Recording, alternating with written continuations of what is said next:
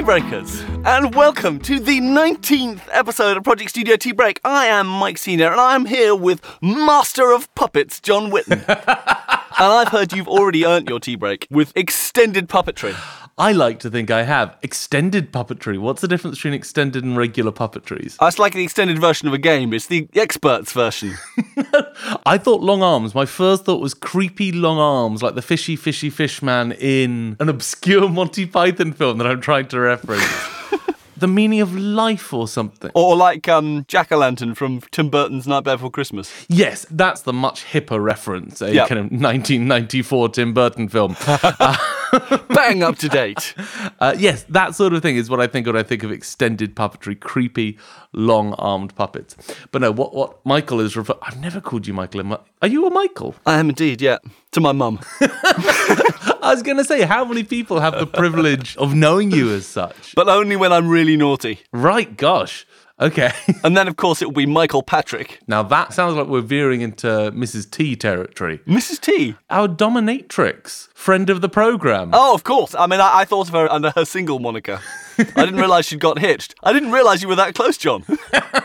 what can I say? That that interview clearly sparked something off in both of us. So I had a performance last week hmm. of a new a new puppet show. I needed some music to go back behind it. Hmm. Then I realized there's this um, duet for two pianos. This was a, a piece of my own that I'd recorded a couple of years ago, hmm. and I hadn't found anywhere to put it yet. I don't know if you've often had that experience. You write something which you think is great, you record it, Yeah. and then you got yourself a WAV file hmm. and it's just there on your desktop and you think, gosh, that, that's quite a nice WAV file. and and part of the problem was for various reasons there were a couple of bits of the performance which were just untenable. Ah. They couldn't really be put out on a stage and I tried chopping them out, but the problem was with some exciting parts that happened in a big sea of tranquility. And it turns out that when you take the exciting out of the tranquil, the tranquil just becomes dull and turgid. It was one of those classic cases of chopping out the bit that seems to be wrong with it and realising that that breaks the whole thing. So I did something that would have upset 18 year old John, hmm. probably 25 year old John as well, maybe maybe John six months ago as well, hugely, which is that I mixed down the Sibelius playout of the score of this piece. Oh, And then wow. at these problematic bits, I just kind of laid it on top and used Reaper's incredible stretch markers to pull it to the tempo of the live version. Just bring the live version down a little bit. Oh, wow. God damn it, Mike, it worked. Oh, wow. This is a general MIDI piano. It was one of those ones where you thought, how am I getting away with this? That's exactly what I was thinking. And you know, it needs a bit of it goes slightly brighter, which I need, but I would never have imagined that it would sound anything like as good as it did. So that I just fixed, I slapped those plasters on all the problematic bits. Fabulous. I don't think I will ever confess this particular technique to either of the concert pianists who were kind enough to record for me. Um, no, but with that up and running, we used that as the soundtrack. Now, I spent a lot of time building these puppets. So you do all your puppet construction? Yes, this is a new thing for me for this show. Because, I mean, I saw lots of puppets in that show you did, Gilgamesh and me. Yes, indeed. There was a goodly chunk of them. But those were not built by me. Those were built by an incredible puppet maker called Blythe Brett. Ah, right. Which is why we had a one meter tall bull's head. Yeah, I saw that in the publicity photograph. Yeah, and in my show, there are a few slightly monstrous looking disembodied heads. Ah, right. Of a small variety made out of papier mache. you play to your strengths. but the true hero was not John the music producer, was not John the puppet maker, was not even John the performer. What, even after that Sibelius stunt? You know what? I was in the running. That was fairly heroic. I was pretty excited for my position as the true hero at the end of that. But no, no, it turned out the true hero is my extremely long suffering partner Ah, right. who was confronted by me at about 1 p.m. on show day right. saying, I'm not sure how this is working. Could you have a watch of a, of a run through for me? Test audience. So what did you say? You know, the way this puppet is moving, this doesn't feel alive. It's not working at all. Yeah. I imagine it moving a little bit more like this. Yeah. And whipped out a fairly virtuosic puppet performance. Oh, wow. At which point it was clear to me what the solution to this problem was. so within the next four hours, Cass was press ganged into her very first puppet performance. Oh, wow. Was dragooned into dressing up in all black, face veil and everything. A star is born. Absolutely. You were restyled as a Svengali, a master of puppeteers. oh no, I don't think so at all. My experience of it was much more as Salieri. Oh, all right. it was here I am discovering and promoting some young talent. And oh, oh, what's that? They're much, much better. um, so no, the show was very well received. Of course, no one cared about any of the bits that I cared about. You know, there were a couple of edits where there was just there was a bit of a phase issue at one point, Right. And the music kind of turned inside out over a crossfade, and I just hadn't had time to fix that. And no, and no, no one notices. no one cares to jot. It was because of that gripping performance that Cass was putting on. no one gave anything else a thought. Some people liked the loud bits. Some people liked the quiet bits. Hmm. You know, with one listen while the show's also going on, that's probably about as deep as I get into music appreciation as well. I mean, if you ask me about the film score in most films I see, even though I'm supposedly like an audio engineer, I wouldn't spot it. I kind of think you have to watch a film more than two or three times to really start appreciating the score. Now, there is an exception to that rule, Okay. which is very bad films. Oh, yeah. Like, For me, with theatre and films, it's the same. The minute I go, oh, interesting use of lighting, Oh, yeah. excellent prosthetics. oh, is that is that a tertiary modulation? Then it may be great music, it may be great effects, but it is not a great film. Yeah, it's a kind of a red flag, isn't it? Anyway, that's how I've earned my tea break. Have you earned yourself your tea break this month, Mike? Yeah, I kind of think I have. I've been doing lots of work on the new Cambridge MT website. Excellent. That's just about to go live. Is that going to be up when people are listening? It may be. I'm hoping that in the beta version will be up towards the end of this month. So by the time the podcast's out, uh, very soon the new website hopefully will launch publicly. That's only three qualifiers, listeners. It'll be out on the first of the month, plus or minus three qualifiers. Um, and what is the full link address that I'm sure everyone listening already has it bookmarked? Cambridge-mt.com will be the same old email address, but uh, same old web address rather. You can see it's because I'm tech savvy. I know my emails from my websites Please address your electronic mails to the following web address. in a stamped addressed electronic envelope. One simply makes a letter in the normal way in an envelope and then pushes it through the fax machine. And of course, I've been busy uh, following up on discussions from last month. Uh, you received an email from me uh, that you studiously ignored, and I think honestly with good reason because I had already lost a good morning to it. In the end, I gained a good morning. It was just an extremely unproductive good morning. I can kind of tell that I've got to the end of doing my content updates for this website because I was able to get sucked into this massive, great internet rabbit hole once I discovered the Baby Shark Trap remix. And guys, it's actually pretty good. Like, it's a decent track. And th- that led to like two whole different rabbit holes. There was the one that then went down the different styles, R&B versions, bluegrass. Mm, I liked the bluegrass. There was a jazz one, there was an a cappella one, and I think the R&B one had like 20 million hits. That's because the R and B one was gorgeous, and it was about like the importance of family. And the, I don't know what those chords were. But I'm, I'm going to figure them out at some point. It was lush. And then there was the whole other rabbit hole where people had started choreographing dance moves to the trap version. Really? Now I have not seen. I'm going to try so hard not to Google it. You see, I'm fishing you in. Yeah, you are. You're reeling me. It is very, very entertaining viewing, and that will certainly be going into our links mail out in the middle of the coming month. That's akin to a mail bomb. What you're sending out. It's a productivity mail bomb.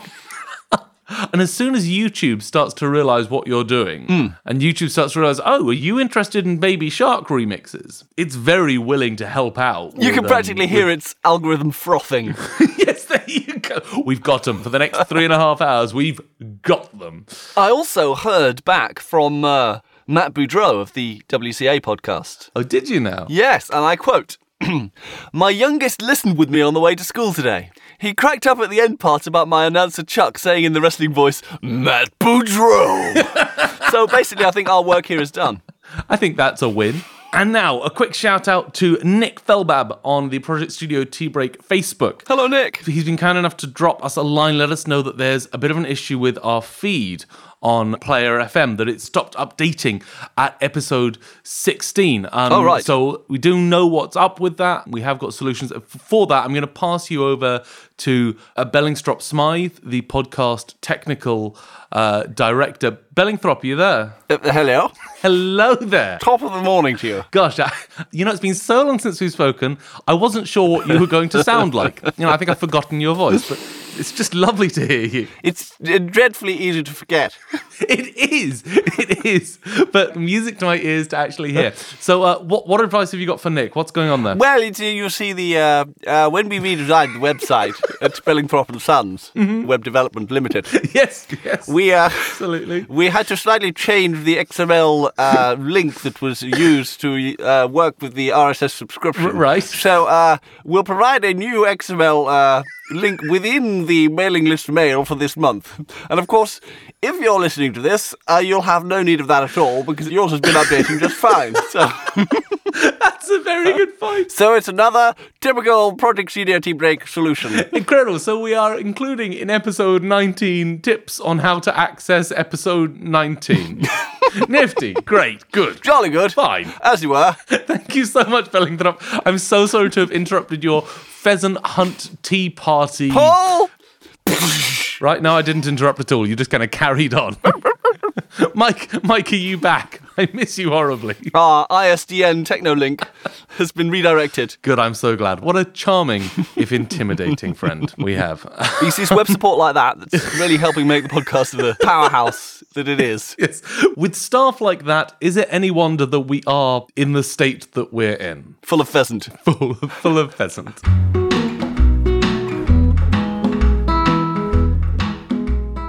Now, last month we had a bumper crop of news stories from the Berlin Superbooth show. We did. Synth shows, they're the gift that keeps on giving. Oh, wow. They're packed full of things that just appeal to my sense of newsworthiness. so it was with great joy that I realised that the Synthfest show had recently been on. So a whole new raft came floating down the river, full of the choicest fruits of new synth bizarreness. And I don't suppose you've handpicked a couple of the ripest, juiciest fruits on that raft. I'm not sure exactly what the image we're painting here is. Let's kick off with the Korg NTS1. Now, Korg, huge name. Hmm. Presumably, this is a, a serious, game changing offering. It is a monosynth. Okay. Korg certainly have plenty of experience there. It's compact and bijou. I don't know, about the size of a large bar of dairy milk. Right, and presumably that's Sans controller. it's a bit like one of those little groove boxes thing. It has a little keyboardy thing on the front you can press on. okay. It's like one oscillator, one filter, one envelope generator, three LFOs, three effects, and an arpeggiator, all in this little tiny groove boxy kind of thing. Righto. Well, it sounds effective. And also in the package, when it's delivered to you, there is a. Uh, uh, did you ever get those crackers at Christmas that had a little screwdriver in? I did. I did. And you know what? I was never quite thrilled. Even after it was explained to me that this was a glasses repair kit. 14 year old not wearing glasses, John, didn't quite get the appeal. Well, you get one of those. And the reason you get one of those Mm-hmm. is that you're supposed to put it together yourself. Really? You get the little circuit boards and the end cheeks and the back panel and, and everything. It's a bit like one of those Airfix kits, a little bit. Mm-hmm. wow. And you snap it off from each other. right, yeah, it just comes on the flat sheets. They provide screws and everything, and you fix it together and you plug the little keyboard ribbon cable in and you stick it all together yourself. The IKEA of monosynths now is what we're looking at. Totally like a flat pack synth.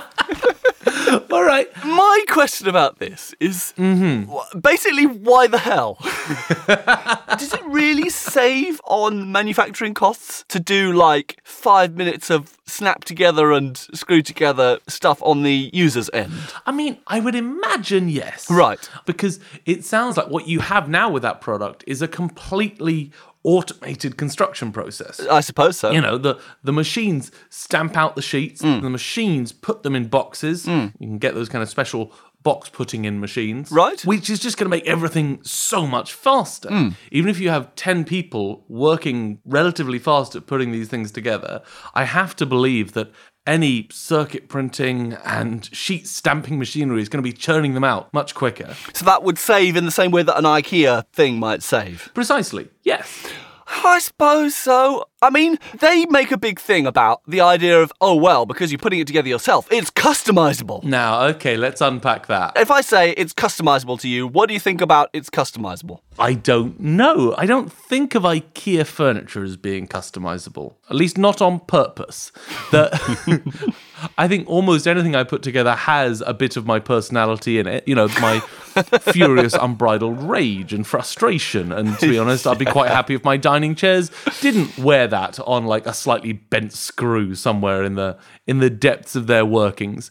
But I mean, you tell me, have they provided meaningful ways to kind of tinker with the sound? The end cheeks that screw onto the sides of this module, hmm. they have like really quite long screws on them, which means that you can actually screw on uh-huh. a wooden end cheek if you want. Uh-huh. That's how customizable we're talking. Okay, so so You look slightly less than whelmed there. I am not even slightly whelmed.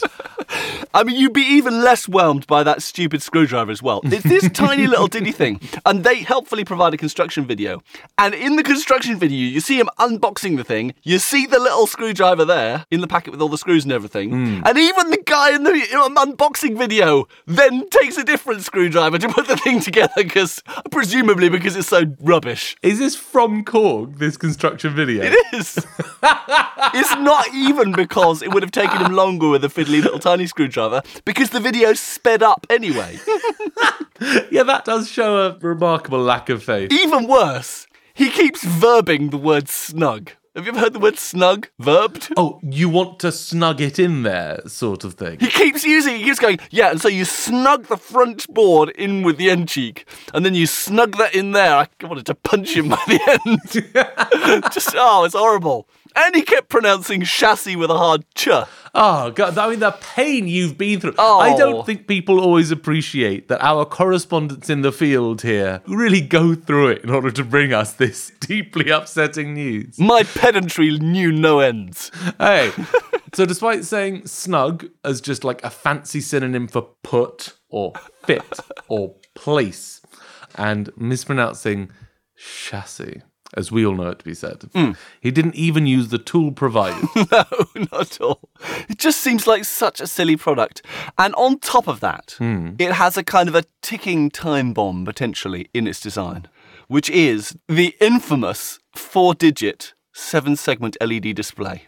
You know those ones where you have like each number is represented by a kind of an eight shaped block? Yeah. Depending on which segments of the eight are lit up, you get different numbers. yes, absolutely. I'm familiar with the with the working. Now, this thing has one of these displays, mm-hmm. and it reminds me of hearing a story from someone who used to test products, and I think it was for Korg back a while ago, probably 20 years ago. Mm-hmm. And on a synthesizer, it's not just numbers you want to display a lot of the time. I mean, yes, if you adjust a parameter, you want to see the number on the display, but it's like multi-purpose. And so when there's inevitably a menu somewhere, and you have menu options that you scroll down and it shows you the names by creating kind of weird little text things hmm. on the number display. Out of these eight blocks. But the problem that they always come up against is that there are certain letters you can't do on an eight-segment display, such as like M or W. Or I'm going to go out on a limb here and say K. K's tricky, although you can kind of get away with it. When you see it in context, you'd know which one it was. Yeah, Like yeah. a T, you can do as a kind of a backwards seven, Right. and usually in context, you'll know what it is. It, it'll make some sort of sense, yes. But this presented Korg with a problem when they wanted to have the metronome option in their menu architecture. Because they couldn't put metro or metro or whatever. There's just no way of doing M. So they decided, in their infinite wisdom, to replace it with the word count. Because you could do C O U N T. Right, yeah, no, I'm just working my way through those. You're absolutely right. But unfortunately, they only had four digits with which to represent those five letters and decided to miss out one of the vowels. Oh, no, no, no. No, Mike, no, no, no. And realizing, of course, that C O N T is generally accepted abbreviation for continue, they thought to themselves, well, we can't do that. Perfectly reasonable. So there's really only one value neutral, currently meaning. They didn't, did they? They did. I, I believe it never reached the market because I think the guy who was testing it pointed out to the people in Japan that perhaps it might be better to choose a different menu option. That is so upsetting and so brilliant. So whenever I see a four-digit, seven-segment LED display, I always think about that. And I think it's only a matter of time before that gets capitalized on. If they're going to make it customizable, why couldn't they make that bit customizable? you can choose how you abbreviate the menu entries. I want to get clear on this just because I think it's worth knowing the kind of crooks we're dealing with here. Customizable doesn't refer to anything to do with the sound or sound production. Not as far as I can see. Right, so it's not inviting you to get in there and mess with the LFOs. Literally, you can just screw it into an end cheek thing. And I think the idea is that you can screw it into an end cheek that then combines it with other synths of that size from their range. What a novel concept! Berlin's gonna love this one. There are people whose minds are to be blown. now, this whole thing with the four segment LED reminded me of a couple of things I'd discovered to do with text and the way letters are represented in various different formats. Uh, did you hear about, well, you know who Niall Horan is? Uh, no, not yet. Oh, he's one of the guys from One Direction. Oh, okay. I was briefly ashamed to not know who you were talking about, but then all of a sudden proud. yeah. Extra kudos to you for not knowing who Niall Horan is. Thank you so much. Back in 2017, as One Direction were on kind of hiatus, hmm. he decided to come out with his debut solo album called Flicker. Okay. And he decided to take this album on tour. Hmm. And for the tour poster, there was a big picture of his head and the title of the album underneath Flicker. But unfortunately, in their infinite wisdom, they had chosen a font that mhm. rather made the L and I look like they had elided together into a U, I was so hoping we were heading this way. Okay. which is just diamond. Okay. But the very, very, very best one, the one that has had me snorting into my tea at random intervals all week when I remember it, is to do with Susan Boyle. Now, now, this is a name I do know. Now, in 2012, she released, I think, her third or fourth album or something, an album called Standing Ovation, which I'm sure you've heard of because it's all hits from the stage. Righto. And as the uh, album was being released, the PR account for Susan Boyle, at Susan Boyle HQ on Twitter, posted the following message. Yeah. Susan will be answering your questions at her exclusive album listening party on Saturday. Send in your questions. And they followed it with a hashtag, Susan Album Party. Unfortunately, they put it all lowercase, and some people read it with an apostrophe after the U. and so we were treated to one of the very best PR goofs of all time Sue's Anal Bum Party. Now it was hastily changed to Capital Susan, Capital Boyle's Capital Album, Capital Party, but it was too late. It had already been screen capped. That you cannot put that genie back in the bottle. No. just when I thought it couldn't get any better, people were celebrating the, I think, the 10th anniversary of the invention of the hashtag. Hmm. And um, some wag at the Iceland Foods Twitter account hmm. suggested that to commemorate the Susan Boyle gaff, hmm. that they have a pizza listening party for Ed Sheeran's latest album with the hashtag Deep Pan Album Party.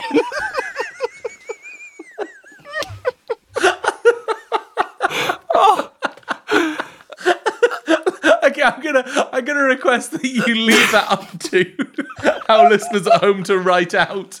Oh And, dear, um, I can't tell you how often that has just interrupted my life randomly to suddenly have me squirting tea through my nose.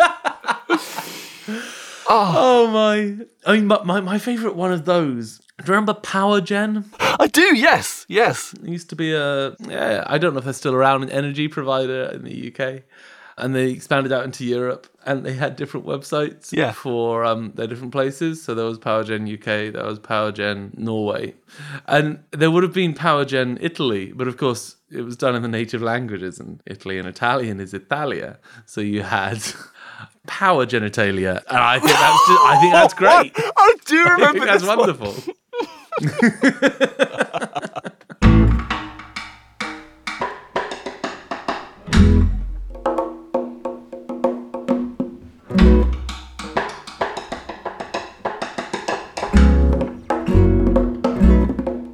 Which brings us to listener questions. We've got a very special one, uh, one that is possibly going to be quite close to the hearts of many of our listeners. Is this a special listener or a special question? I think all our listeners are. Sp- I think both our listeners are special, but this is a particularly special question. I think a question that many wonder. And finally, one listener has had the bravery to ask, "Dear Mike and John." Yeah. It's nice that we're off the masturbation puns for a little bit. Yes. Dear Mike and John, I am an electronic musician. Ah. I take this lifestyle seriously, from the perpetual bedhead to the all black clothing and sunken, haunted eyes. Tick, tick, tick. The problem I have is when people, normally older people who know I make music, ask what instrument I play. I mean, I can twiddle pots with the best of them, hmm. plug and unplug modulars with ninja like precision, bash sample pads, but none of these are strictly instruments. Hmm. Defaulting to piano, because that's how I control most of my synths, will far too often find me sat at a piano being asked to play some Beethoven. Some of these things don't even have mod wheels. Play us a lovely tune, love. You're good without tickling the ivories. I'll see you down there in your room. Precisely. Your headphones plugged in, the keyboard in front of you. You must be quite good by now. You know what? I feel like this might have been sent in by you, Mike. Come over here, Edna. Yeah, we're going to do Roses Are Blooming in Picardy, a foxtrot. Some of these pianos don't even have mod wheels. Heaven's sakes. Where do I start? And this is from Serious Musician in Surrey. Well, did you have any suggestions there, John? See if you can kick us off. Well, first, I just want I want to say I sympathize. Yeah. You make music, and I'm going to be the first one to say electronic music is valid music. But this kind of connection between making music and playing an instrument, which has appeared in some orchestras at some point or in bands, is really deep seated. Yeah. My first thought was that you could say, oh, no, I'm a producer. It's a pretty kind of catch-all thing, isn't it? But I've gone off that because I think it sells you short. I think if we're talking to uh, the uninitiated, then They might think you're just good at waving a cigar around and. well, there we go. Somewhere between waving a cigar around and just making the tambourine a bit louder or something. More cowbell! exactly. Have you ever seen that SNL sketch? I absolutely have. I, I think Christopher Walken is a national treasure. Yes. So then I thought, well, maybe we're going the wrong way, trying to appease these older people. Okay, right. Maybe we just blow it straight out the water. What instrument do I play? Electricity. wow. I can already see tea being spilt into saucers. followed just by like a dead straight on stare. you know, what, what instrument do I play? Ah, the trillion pulses of voltage Yeah. that feed into a million billion zeros and ones captured by the tiniest microscopic magnets on a spinning disc. You know, that's my music. Oh, that's lovely, dear. Is it something we can whistle? the elderly lady uh, interrogation is always a tricky one. Um, Mitchell and Webb used to do something like that, didn't they, on their radio show? Oh, yeah. The idea was that they'd be playing two elderly ladies, and then one of them would be playing someone who's being interviewed by them about their job. Oh, I do remember these sketches. They're And just by asking seemingly innocent questions, they'd slowly, completely undermine the entire validity of this person's life. I, that, that was that Mitchell Webb sound, wasn't it? I think it might have been, yeah. I need to go and look some of those up. It is exactly that. You can very quickly be led to the conviction that neither you nor anything you've ever done make any sense at all. You could leverage the power of illusion. Now, how do you mean? I think we have talked before about those websites you can go to where you can just type the keyboard and it makes it look like you're hacking. That's very true. Now, there are apps that are supposed to help you learn to play the piano, where a piece plays whenever you hit the note on the piano. Yes. So I wonder whether you could have something like that, where you just like bash your MIDI thing and make it look like you're playing, and it causes the thing to play. So I wonder whether he could wing it, make it look like he's playing whatever it is, sonata. Just look roughly at the display to see where his hands should be going, and then just bash the thing, and out will come this bit of music from the app. I think that could absolutely be the way forward. Equally, if you wanted that level of success but didn't want to uh, put that level of effort in, which I could absolutely relate to, I think you just YouTube keyboard demos. Okay. I've got a really deep set soft spot for keyboard demos. I think they're brilliant. Okay, right. Just because they've got to like whip through as many genres and as many sounds and as many moods Yeah. as quickly as possible. I totally agree with you on that one. When I was at SOS, every year we would go to the Frankfurt Musikmesse. Yeah. And every year, one of the highlights of the show was going to see this Italian demonstrator who worked for Roland. Hmm. And he was always like a thousand watt smile and totally into all these like bossa rhythms and and then like go off into Eurodance and then go off into country and Yeah. played it absolutely straight, but really high intensity. And it was hysterically funny, but also it was brilliant in the same way that you see some incredible mime artist or slapstick performer. Hmm. And you think this is really funny, and yet at the same time you marvel at the technical achievement involved. Yes. The fact that he had it all mapped out on this arranger keyboard that he was demonstrating with, and it all worked beautifully. Wow. I mean, do you know um Jordan Rudess, the keyboard player of Dream Theater? Well, of course, he's appeared on the podcast in spirit before. that he has. His pole dancing antics. The pole dancing. Gosh, we've been doing this for a while. Um, he does some keyboard demos, and he is brought on for exactly that reason. You know, he's just technically got it. Wow. and and he's got you know these pedals with which he loops through different patches at 100 miles an hour and it is just great to see Impressive. yeah, so you were saying you'd pull up a, a YouTube demo video, yeah? oh yeah and then just like one hand on the keyboard one hand on the controllers of various turned off modules. And just you know what do you play? I play the orchestra. I think lean into this strange music wizard character that you may have imposed on you anyway Couldn't you say something like, I play the shawm or the ophicleide or the some weird old instrument? And you could say, oh, yeah, I'm a virtuoso, well, I'm a virtuoso dulcimer player. it's worked for me so far All roads lead back to dulcimer. And say, oh, I just, oh, I just don't have it here, I'm afraid. He's so clever, Doris. He can play the dulcimer and the ophicleide. That's absolutely possible. I mean, but then they might ask to hear it. But at that point, you just pull up an ophicleide sample library and use the skills that you do, in fact, have. Yeah, you can say this is my performance at the Bavarian Ophicleide Festival. I hope that is helpful, serious musician in Surrey. That's lovely, dear.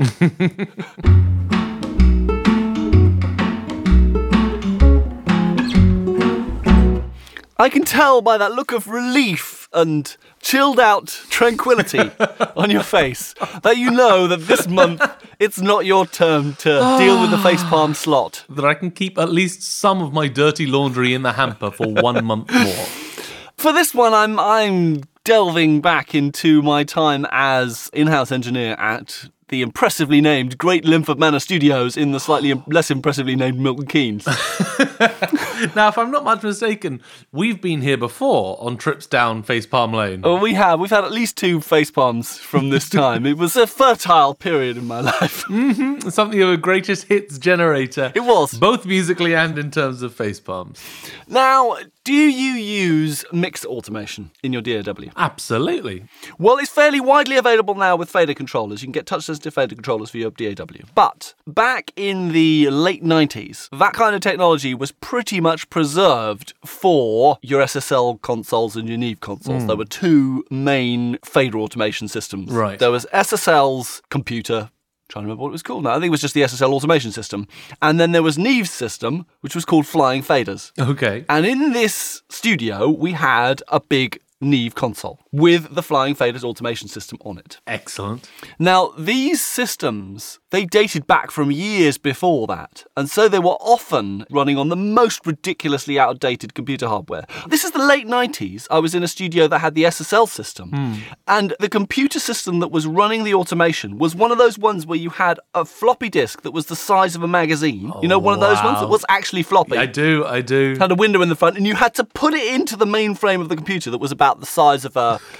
an air conditioning unit. Ah. And then there was a lever on the front that you had to lock down to hold the floppy disk in the drive. Oh, this is catnip for the nostalgia nerd inside me. And it had about 20k memory on it, or something ridiculous. yes, absolutely. I don't honestly quite remember what computer it was that was running the automation system at Linford, but I'm pretty sure it was something that was storing things on floppy disks. Hmm. So it was comparatively modern. Okay. And the way it connected to the console to run the automation system was via an optical fiber, like uh, one of those ADAT cables. Yeah. And this thing would often completely give you the heebie jeebies because if it just got slightly bent out of place or moved in a weird way, the optical signals would get mangled. Oh gosh. And then all of a sudden, all the faders and all the lights on the fader automation system would just go off like fireworks. oh, that's amazing. They'd be wiggling about and jittering, and all the f- lights would be flashing on and off. Go absolutely haywire. So you'd just be in the middle of a session or something,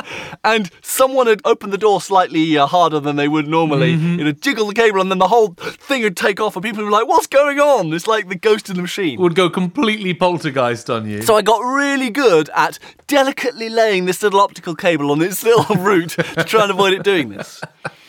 And I realised that I had to work out how this automation system worked and read the manual, as I had a habit of doing. Hmm. And this was quite early in my career of manual reading. That I'd, I'd read a few manuals by that point, but I thought, okay, I'll read the manual of flying faders, work out how it works, hmm. do a few little test things in some downtime, and work out how it works. And I'm pretty sure it was the first session where someone came in and decided that they wanted to use the automation system. Now, this wasn't that common because the studio I was in wasn't really set up for mixing. Hmm. It was a lovely vintage Neve console and a beautiful live room. Right. And people basically came there to track mostly. But occasionally someone would come to mix. And the first session that came to mix was Nigel Kennedy really? and his The Kennedy Experience Hendrix project. I haven't heard. I mean, I know Nigel Kennedy. I didn't know he did a Jimi Hendrix tribute project. He did an acoustic Jimi Hendrix tribute project. Nigel Kennedy is, is a violinist. Yes. Wherein lies at least the first thing that's challenging and interesting about the idea of a, a Jimi Hendrix tribute project. But he loved the idea of Jimi Hendrix as a guitar virtuoso and the idea of translating this into more classical style instrumentation. It was a nice kind of crossover thing. I mean, I'm, I'm going to listen to at least one bit of it on Spotify. I'm going to give it a chance. You give it the time of day. yeah. And they came in to mix it at the studio. The engineer was a lady called Jackie, Tur- uh, Jackie Turner, I think was her name. Yeah. She came in, she started setting up the first mix and sorted out the balance, whatever, and then turned around to me and said, Okay, I think it's probably time we should get the automation system involved. And it was quite common for engineers who didn't know the system to get the assistants to like talk them through how it works. Yeah. And at this point, I was feeling pretty fly. I'd, I'd kind of read the manual. I, th- I knew what I was doing. and this is the point at which Hoffenbach Yeah. is there and he's saying, well, you know, she's just spent two and a half hours setting up this first balance. Oh. And there are like 70 or 80 channels on the desk. do you think maybe you should do, and this was quite common practice, do you think maybe what you should do is just go along the console and just mark the fader positions in pencil beside the faders? Yeah. And that would have taken me, I mean, maybe four or five minutes. Hmm. But unfortunately, BT, our old friend, uh-huh. was there to say, nah, you can handle this. You read the manual. You're good. You got this. What can possibly go wrong? Oh, my. we haven't even recorded any automation yet. Oh, my. So I booted up the system, got it ready to go, and I was just starting to explain how the system worked.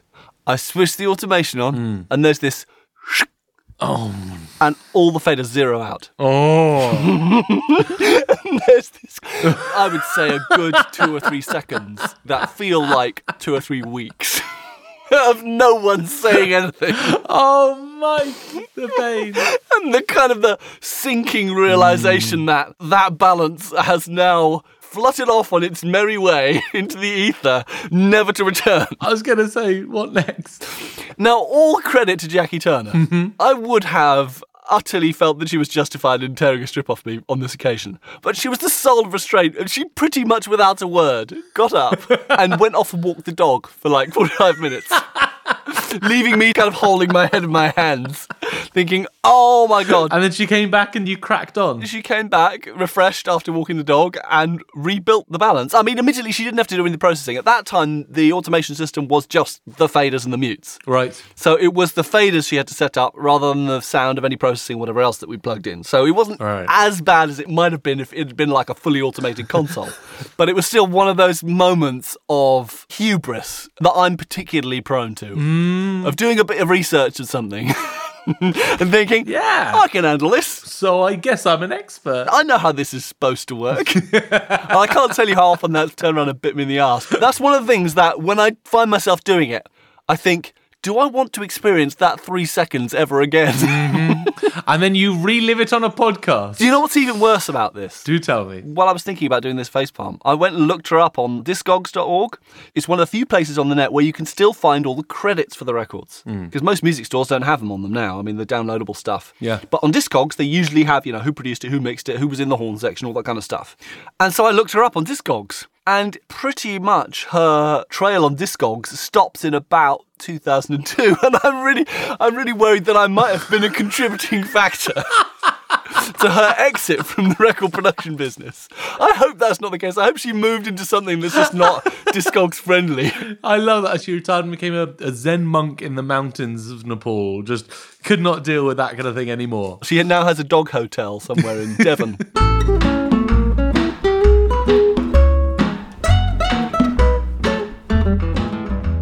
And what would a tea break be without a spot of toast and some jam to go with it. to go on top of it? Now I realise we made a dreadful omission in last episode Sounds like us. because we never revealed the identity of our toast foley. Did we not? No. Did we just kind of let that one slide? What was it that you used to produce that tremendous verisimilitude? I can't remember at all. I thought this might happen. that was a whole month ago, Mike. I'm not sure what I had for breakfast this morning. I'm looking around because it's normally something random on my desk. Within arm's reach. I mean, I'm seeing a maraca. We might have to have answers on a postcard. But wait a minute, we were on Skype. And you've got a much better memory than me. What on earth did I use? I don't know. no idea at all. Okay, listeners, never let it be said that we lack commitment to our own stupid bits. Uh, Mike and I just went back and listened to last week's. And what's really weird is that normally my toast folies are awful, and this one sounded great, and I have no idea how I made it. I, like, honestly, just pop yourselves back. It's in at the 13 minutes from the end moment. Basically, this means that your brain has no storage space for good toast foley suggestions. I think that's what it is. I think I need to go back to my roots. You're congenitally predisposed to rubbish toast foley. Here's the main problem, listeners. I know for a fact that it must be some random bit of nonsense that was on my desk and Yeah. is probably still sitting on my desk. Hmm. My desk is so covered in random bits of nonsense that I could not even begin to guess which one of them. That's the solution. We put a photo of your desk into the mailing list mail Never, never, and invite suggestions. never. This secret dies with me, this shameful truth about the state of my desk. Well, I can tell you what this month's toast value will be, though. And here it is. Okay, listeners, I'm looking directly at it, but I am absolutely none the wiser. Really? Well, I know what it represents. What does it represent then? Well, no, let, let, us hear it first. Well, I bet I need to um, get a guest toast foley artist in to do this for us. Oh, yeah. Let me just uh, call. Listen, something very strange and extremely upsetting has just happened. It feels like I am looking straight into a mirror. I am looking at Sock Puppet John, And so now, with the assistance of my able toast foley assistant, Sock Puppet John, whose lips are undulating in exactly the way I do. we will now have toast foley. Mm-hmm. Here it comes.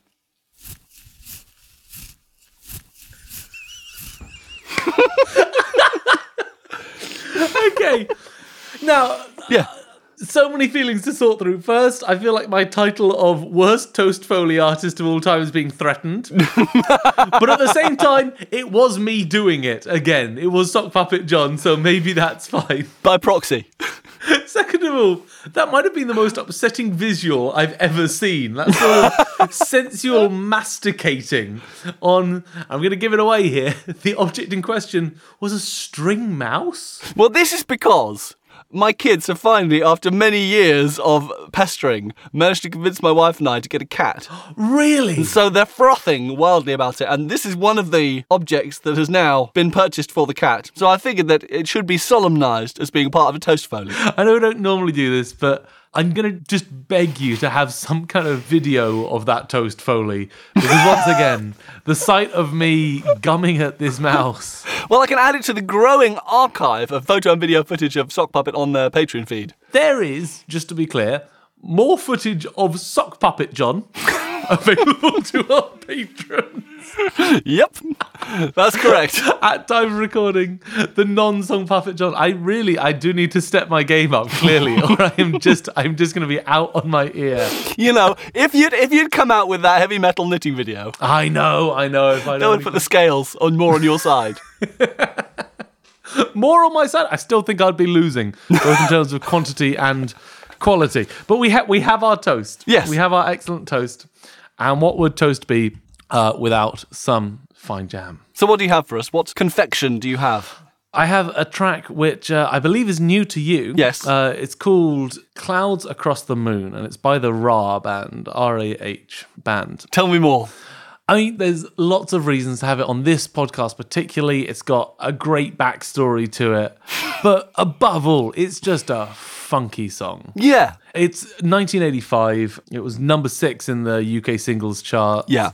Uh, it's got a six minute long album mix with just an extremely long um, solo. The, the song finishes Yeah. essentially at three minutes 30. Then it just kind of hauls itself back up off the sofa and goes instrumental and crazy. And of all things, an electric bass guitar jazz solo. Oh, yeah. In the middle of what is effectively a pop funk track. of extremely 80s vintage. that, to be fair, also has been utterly bereft of real instruments up to that point. Yes! so it sticks out even further. Which is the first reason why this song is so appropriate. This was absolutely a home studio creation. This was created in a shed. Oh, wow. I didn't realise. Yeah, this song was conceived, composed, recorded, and produced in the shed of Richard Anthony Hewson. Oh, fabulous. The the lyrics. Even, he, originally, he'd intended to, to sing on it himself. Yeah. Um, but as it developed, he, he realized he wanted a female lead vocal. So he went inside and grabbed his wife As you do. and dragged her out to the shed. And that is how the vocals came to be recorded by Liz Hewson. Fabulous. So it's brilliant for that. It's brilliant what, what you can do in a shed. The reason that appealed to me on a personal level is it's the first song I'd heard in a long time with a story.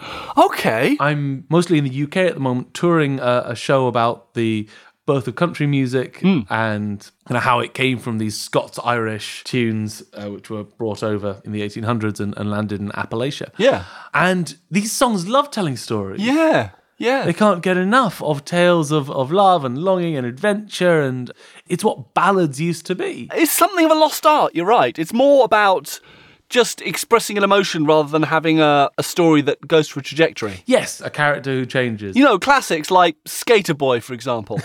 See, that's one of the reasons I like Skater Boy. It starts somewhere and it lands somewhere else. I think that's brilliant. or Camouflage. Yes. Another one I like. Yes, 300%. Ooh, camouflage. Oh, I love that. I'm trying to think of the most modern song I can think of. Stan, Stan. Okay, yeah, absolutely. Actually, a big reason why that was a huge hit, I think, was because of the story element. Yeah, you had like characters you could follow through. It doesn't have quite the galactic reach of this particular story, though. This is what's so brilliant about about this song. Now, in the words of Richard Anthony Hewson, whose initials are the the RAH of RAH Band, hmm. he said the song took place in the future where there was a hundred year long war on Mars. Now, much of the plot revolves around a phone call that this silent space hero's wife is making to him. Yeah. And it, it keeps on kind of cracking up because of asteroid interference. Brilliant. Hewson said of the phone call, it was much more difficult to make these calls since British Telecom was privatised. Just get a little dig in there. a little dig in there. He also mentioned that the phone call cost about five million six hundred and forty thousand pounds and forty pence. And another bit of fun trivia: the spaceship flight, which the husband is on, Yeah. is flight two four seven. Okay. Does that number mean anything to you at all? Is it some kind of famous disaster flight or something? No, that would be even better. That is BBC One's frequency ID. oh, right. It was 247 meters on the medium wave. Oh, blimey. That's old An school. extremely deep cut there. But no, my favourite thing about the whole plot is that it's from the perspective of, of a woman who's missing her husband, and um, there's no real implication that there's any war till the last line. Yeah. I can't take it anymore. This crazy war. I now, know. that kills me. John sent me a link to this thing just before the, the episode, so I can have a quick listen. And it is so incongruous because the whole thing is so kind of upbeat and chirpy and plastic synth electro stuff. Yep. And all of a sudden, you get this thing in that sounds like it's part of a protest song, just this couple of lines, and, you, and then it's gone, and that's it. Yeah. There's no elaboration. Yeah. And then you're into a two minute long jazz bass solo. I mean, it could be a comment on the track itself. I can't take it anymore. this crazy war between all the kind of schmaltziest bits of, of late 70s and all the cheesy electroplastic stuff of the early 80s. Hmm. I mean, it is a car crash of an arrangement. It's so interesting that you pull out the orchestration, the arrangement, because this man's career, though you may not have heard of him before, he was an arranger for the Beatles, the Bee Gees, James Taylor, Supertramp, Carly Simon, Fleetwood Mac, and Chris Rea. Wow. So this was his bread and butter, and you have to assume that this was him just kind of letting loose. Now, I've taken the liberty of, of quickly punching this into Wikipedia, and I see that you're missing out a few important names here. names such as. Now, you see, this is where I think that you can see the rot setting in. You've got Leo Sayer, you've got Chris de Burgh. He was a producer in the 80s for Toyah Willcox, Five? Star, and Shaking Stevens. You know what? There, there used to be a filmic and literary convention of leaving people at the bedroom door. Right. That you would write a romance scene up to the point that things started to get kind of messy and awkward.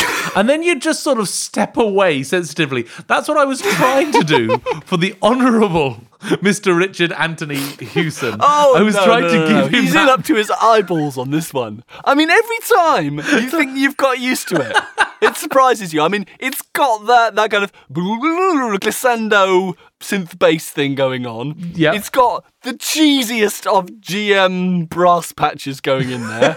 it's got the kind of syrupy reverb covered strings that you'd expect on a 70s record. It's got mm. DX7 kind of twinkly bits and and then the thing that just made me practically snort my own nostrils down my throat was the bit was the bit where the Electro Simmons style toms coming going pew pew pew pew pew. You know, I'd get used to it. I'd go, yeah, yeah, this is 80s electro funk pop stuff. And I'd be inured to all the DX7 and all the bass and all this kind of stuff. And then it would come to a fill and we go, pew, pew, pew. And I'd ah. just find myself losing it again. Yeah. And the thing is, it's so bad in terms of the cheesiness that it really is almost as if someone has travelled back from the future to try and do a piece that takes the mickey out of every possible cliche of the 80s of that kind of style. Did the end in particular, hmm. you know, after that jazz bass solo, which is so incongruous, Epic. the tom feels begin to go a bit wild, and you just get like one or two tom feels more than there ever should be when you're not not taking the piss, you know. I just can't believe that it's serious. Then you look at the credits and you think, well, actually. This was probably in all seriousness. And at that point, my mind is just blown. It's a mind blowing track. There, at least, we come to a extremely common ground. I had such fun listening to it. I listened to it once and immediately had to listen to it again, which is always good. and with a six minute track, that's quite an achievement. That is saying quite something. So again, that is Clouds Across the Moon by the RAH Band. They've got a bunch of good tracks, but none of them quite come. Reach those galactic heights.